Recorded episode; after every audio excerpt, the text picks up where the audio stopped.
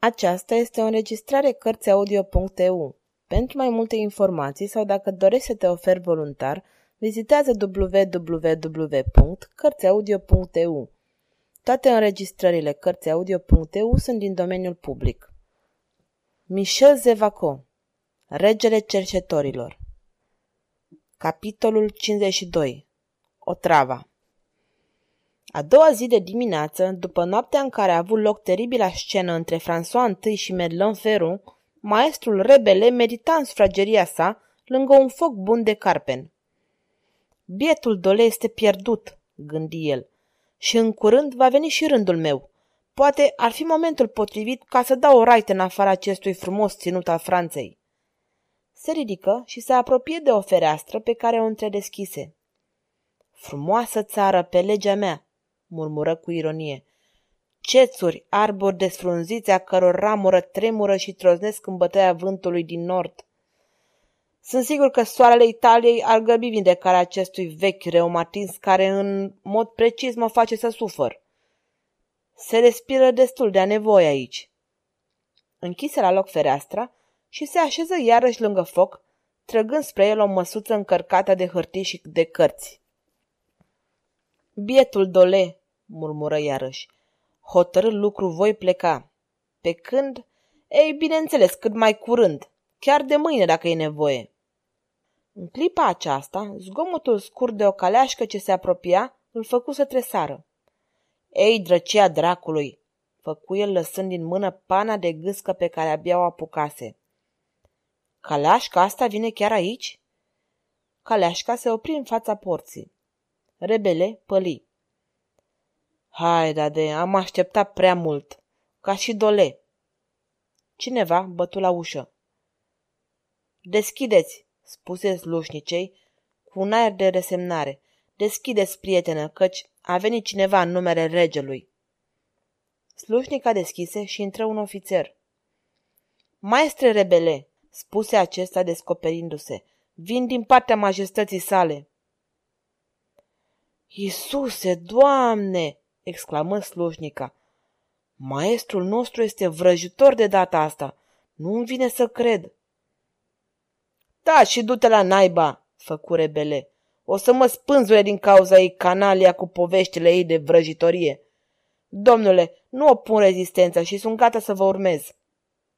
Majestatea sa vă va fi recunoscătoare. Aș, exclamă rebele uimit. Da, regele m-a însărcinat să vă implor să veniți chiar acum. Să mă implore? Sunteți sigur? Sunt chiar cuvintele pe care majestatea sa a binevoit să le folosească. Vai, nu mă arestați? Nici de cum, făcu ofițerul surâzând.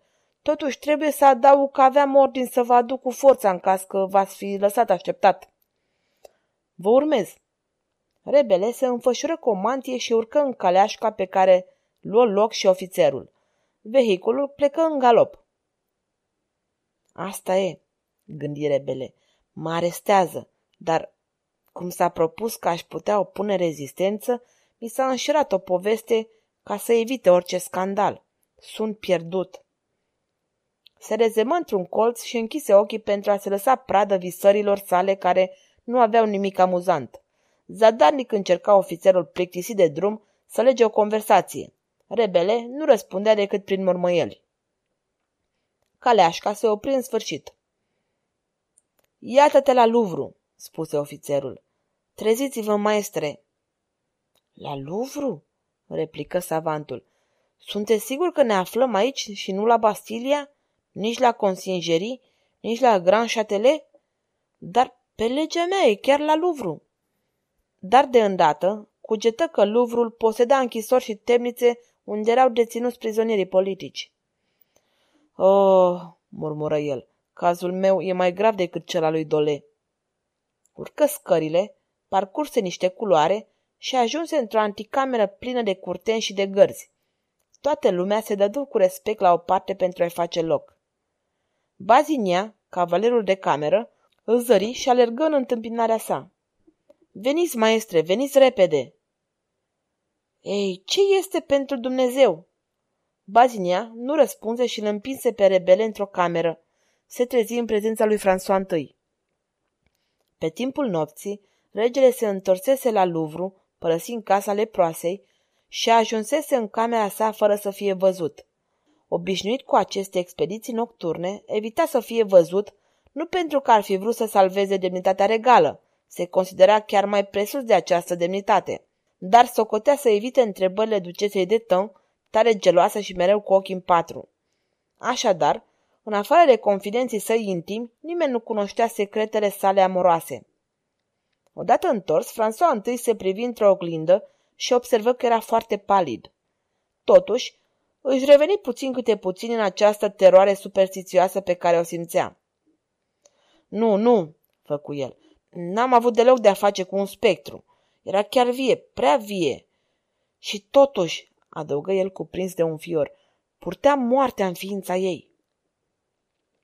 Existau la Louvre mai mulți medici, dar François nu avea încredere în niciunul dintre ei. Se plimbă câtva timp cu neliniște, apoi isprăvi prin a se culca și a avut un somn agitat, întrerupt de coșmaruri. În zorii zilei era în picioare și porunci să fie căutat pe dată rebele. Dacă mă poate salva cineva, gândi el, acesta nu poate fi decât el. Sire, spuse rebele în timp ce intră, iată-mă la ordinele majestății voastre, cu toate că sunt uimit de onoarea care mi-a fost rezervată și că nu mă așteptam deloc să ajung până aici. Așadar, la ce v-ați așteptat, maestre? Mă așteptam să mă alătur lui Etienne Dolesire. Regele încruntă din sprâncene. Dar rebele continuă cu îndrăzneală. Mi-am atras aceeași uri ca și nefericitul meu prieten, sire. Aveam toate motivele să sper că voi îndura același tratament. Despre ce uri vreți să vorbiți? Despre ura unui străin care a venit să răspândească printre noi un legământ de moarte a domnului de Loyola, om venerabil fără îndoială, dar pe care zelul său îl împinge un pic prea departe.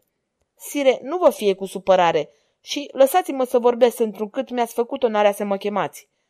Fericire de care mă dezobișnuisem de ceva timp. Regele înțelese reproșul. Vorbiți, bunule rebele, exclamă cu mângâiere în glas, în care excela când avea nevoie de oameni. Vorbiți fără constrângere. Sire, vorbi răspicare belea cărui privire licărea de bucurie. Dacă majestatea voastră îmi spune asta din toată inima, cred că bietul meu prieten este salvat. Așadar, Dole este prietenul dumneavoastră? Da, sire, spuse filozoful cu fermitate stranie, și mă simt onorat de această prietenie, aproape la fel de mult ca de bunăvoința regală. Mi se pare că exagerați, maestre. Nu, sire, întrucât majestatea voastră mi-a comandat să vorbesc fără constrângere. Spuneam deci că domnul de Loyola a inventat o ură excesivă împotriva lui Etienne Dole. Și pentru ce ura asta?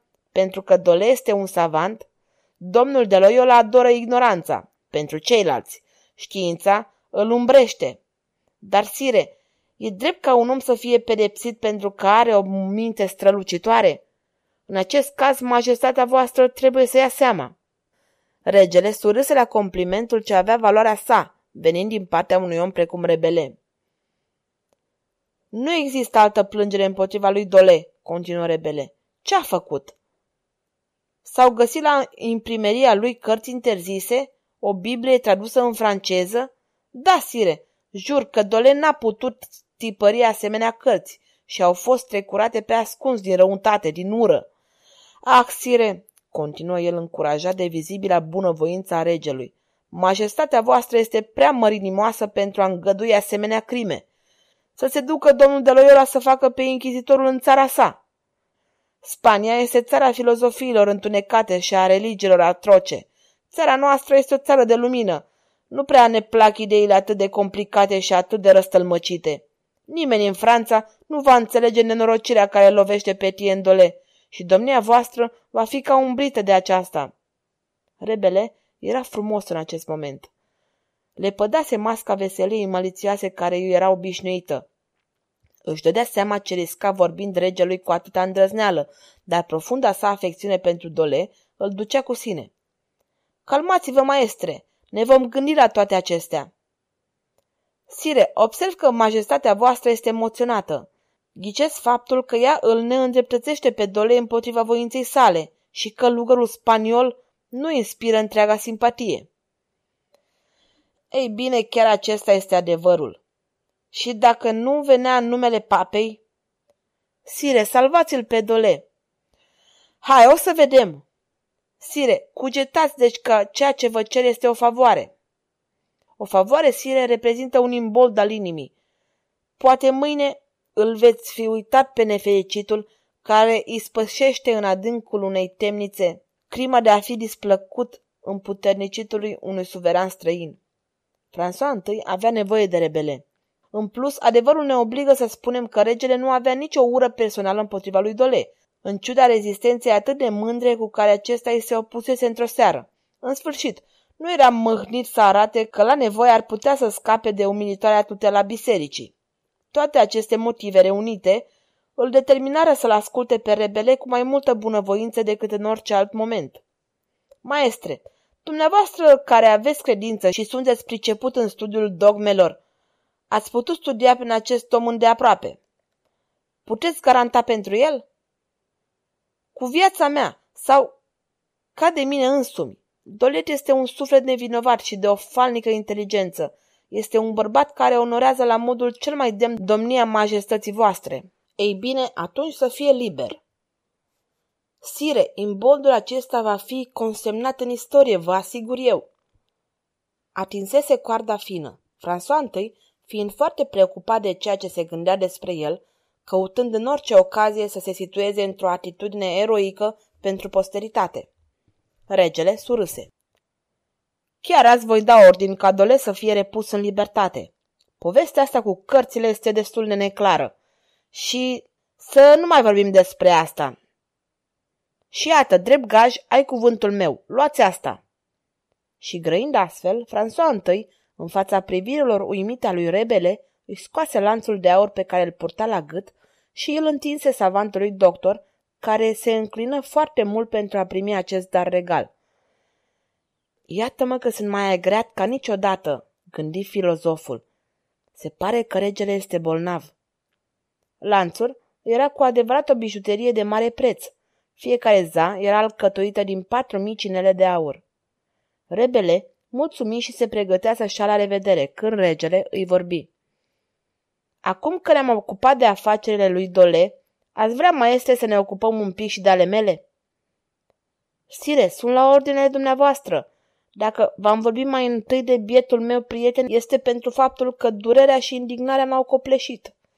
Majestatea voastră să mă ierte. Este minunat să faci parte dintre prietenii dumneavoastră, spuse regele cu bonomie. Mă pot considera unul dintre ei? Ah, sire, nu cunoașteți cât de devotat v-am fost întotdeauna. Devotamentul acesta ar merge până acolo încât să vă îndemne să rămâneți aici? Maestre rebele, trebuie să vă instalați la Louvre și, peste câteva vreme, când voi merge la Fontainebleau, va trebui să mă însoțiți acolo. Veți fi tratat potrivit titlurilor dumneavoastră, maestre, adică precum un prinț. Vom trimite după cărțile și însemnările dumneavoastră. Veți fi aici ca să puteți studia cât mai bine. Acceptați? Nimic nu-mi prisosește pentru slujirea regelui, răspunse rebele și gândi în sinea lui. Intuisem just, mă arestează. Cu toate că mi-a urește colivia, tot colivie este. Rebele, dragul meu rebele, reluă regele, sunt bolnav. Bolnav, sire? Majestatea voastră vrea să glumească.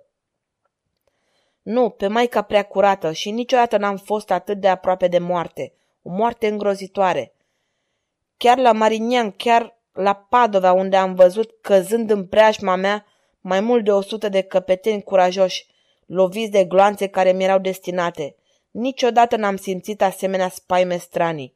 Mai bine m-aș afla în fața zece tunuri ce varsă fier și flăcări. Ah, maestre, nu puteți înțelege forța deprimantă a acestei teribile senzații pe care moartea o poartă în sine.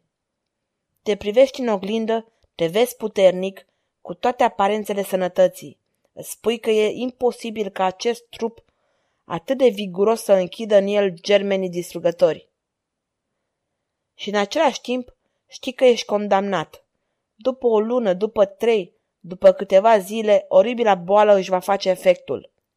Aparențele înșelătoare vor fi căzut precum o mască, rana va apărea și încet, puțin câte puțin, minut cu minut, se va vedea cum se întinde lepra devoratoare, cum îți va cuprinde fibrele secrete, până când mori, osândit, zguduit de suferințele provocate de îngrozitoarea otravă ce s-a strecurat într-un minut de delir. O travă? exclamă rebele privându-l cu stupefacție pe regele care, palid, cu sudoarea pe frunte, fremăta de groază în fața evocării pe care o zugrăvise el însuși cu aspra elocința sincerității. Da, maestre, o trava, cea mai hidoasă dintre otrăvuri, de vreme ce face din asasinat o agonie monstruoasă, o travă pe care o răspândește buzele pătimașe, o travă pe care Venus infama o strecoară într-un sărut de moarte. Fir ar să fie, sire, iată o metaforă pe care Clement Maro ar plăti-o cu un scurt litera. Oricare i-a fost paima, regele, care, după cum se știe, avea pretenții în ceea ce privește literatura, surâse palid. Dar, continuă rebele, majestatea voastră este foarte sigură de presupunere avansată? Nu observ niciun simptom, nici un indiciu care să-mi permită să presupun. Iată ceea ce este îngrozitor, maestre. Oricine se poate îndoi în afară de o singură persoană pe lume, că este atins de boală. De când datează asta, sire? Din noaptea trecută. Imposibil. Regele poate fi liniștit. Răul de care vorbește majestatea voastră nu poate ieși la iveală decât după o lungă perioadă în care se dezvoltă neobservat. În asta constă forța de temută a acestei otrăvi. Sire, pentru a continua strălucitoarea metaforă pe care ați folosit-o, am să vă spun că e nevoie de mai bine de 12 zile pentru a resimți primele amărăciuni ale sărutului lui Venus ce infamă. Regele scutură din cap cu tristețe. Se plimbă câtva timp în liniște, apoi reveni către rebele. Maestre, vreau să vă încredințez un secret important. Sire, spuse rebele, sunt mai mult medic decât confesor. Totuși, în împrejurarea de față, nu voi uita că sunt și unul și celălalt. În aceeași măsură mă adresez la amândoi. Așadar, presupuneți, maestre, că o femeie tânără, frumoasă, avea sau credea să aibă un motiv puternic de ură împotriva mea. Femeia aceasta face în așa fel încât să mă întâlnesc cu ea. Îmi suscită admirația. Mă refuză în trei rânduri, apoi, dintr-o dată, îmi cade în brațe. Mă urmăriți cu atenție? Ascult cu atenție, sire. Cred că pricep adevărul. Femeia vă mărturisește că poartă germenul otrăvii mortale, după ultima întâlnire. Așa este, sire? Da, sau aproape. Femeia asta nu mărturisește. Ea o spune pe față. Mă anunță că s-a otrăvit cu scopul de a mă otrăvi și pe mine. Asta este înspăimântător, sire. Da, înspăimântător. Și totuși este chiar adevărul. Nu am mințit. Am simțit, am înțeles. Ea moare, dar mă va târâ și pe mine în mormânt. Groasnic, murmură filozoful profund impresionat. Ei bine, maestre, vă întreb. În stadiul actual în care se află știința, puteți să mă salvați? Ah, salvați-mă, rebele, mai am încă atâtea lucruri de făcut. Să mor, să mor fără a-mi lua revanșa împotriva împăratului Charles, să mor învins de arme, învins de o femeie, să mor pe când mintea mea este plină de proiecte și când pot încă să mai uimesc lumea. Salvează-mă, rebele, fă-mă să trăiesc și vreau ca recunoștința mea regală să eclipseze în măreție enormitatea nelegiuirii acestei femei în splendoarea tot ceea ce monarhii cei mai străluciți au putut să imagineze. Răspundeți-mi, poți tu să mă salvezi? Sire, ah, fără ocolișuri, adevărul, numai adevărul, oricât de înspăimântător ar fi. Sire, spuse rebele cu un glas ferm, răspunsul este imposibil în acest moment, dar tot ceea ce știința poate încerca, voi încerca și eu. Adineauri, Mărturisesc că am avut în sinea mea un moment de incertitudine atunci când majestatea voastră mi-a cerut să mă instalez în preajma sa. Acum, chiar dacă nu mi-ar fi dat poruncă, eu i-aș fi cerut-o. Nu vă mai părăsesc, sire. Nouă ne revine să privim moartea în față și să o sfidăm. Regele a avut o licărire de bucurie în priviri. Sunt salvat!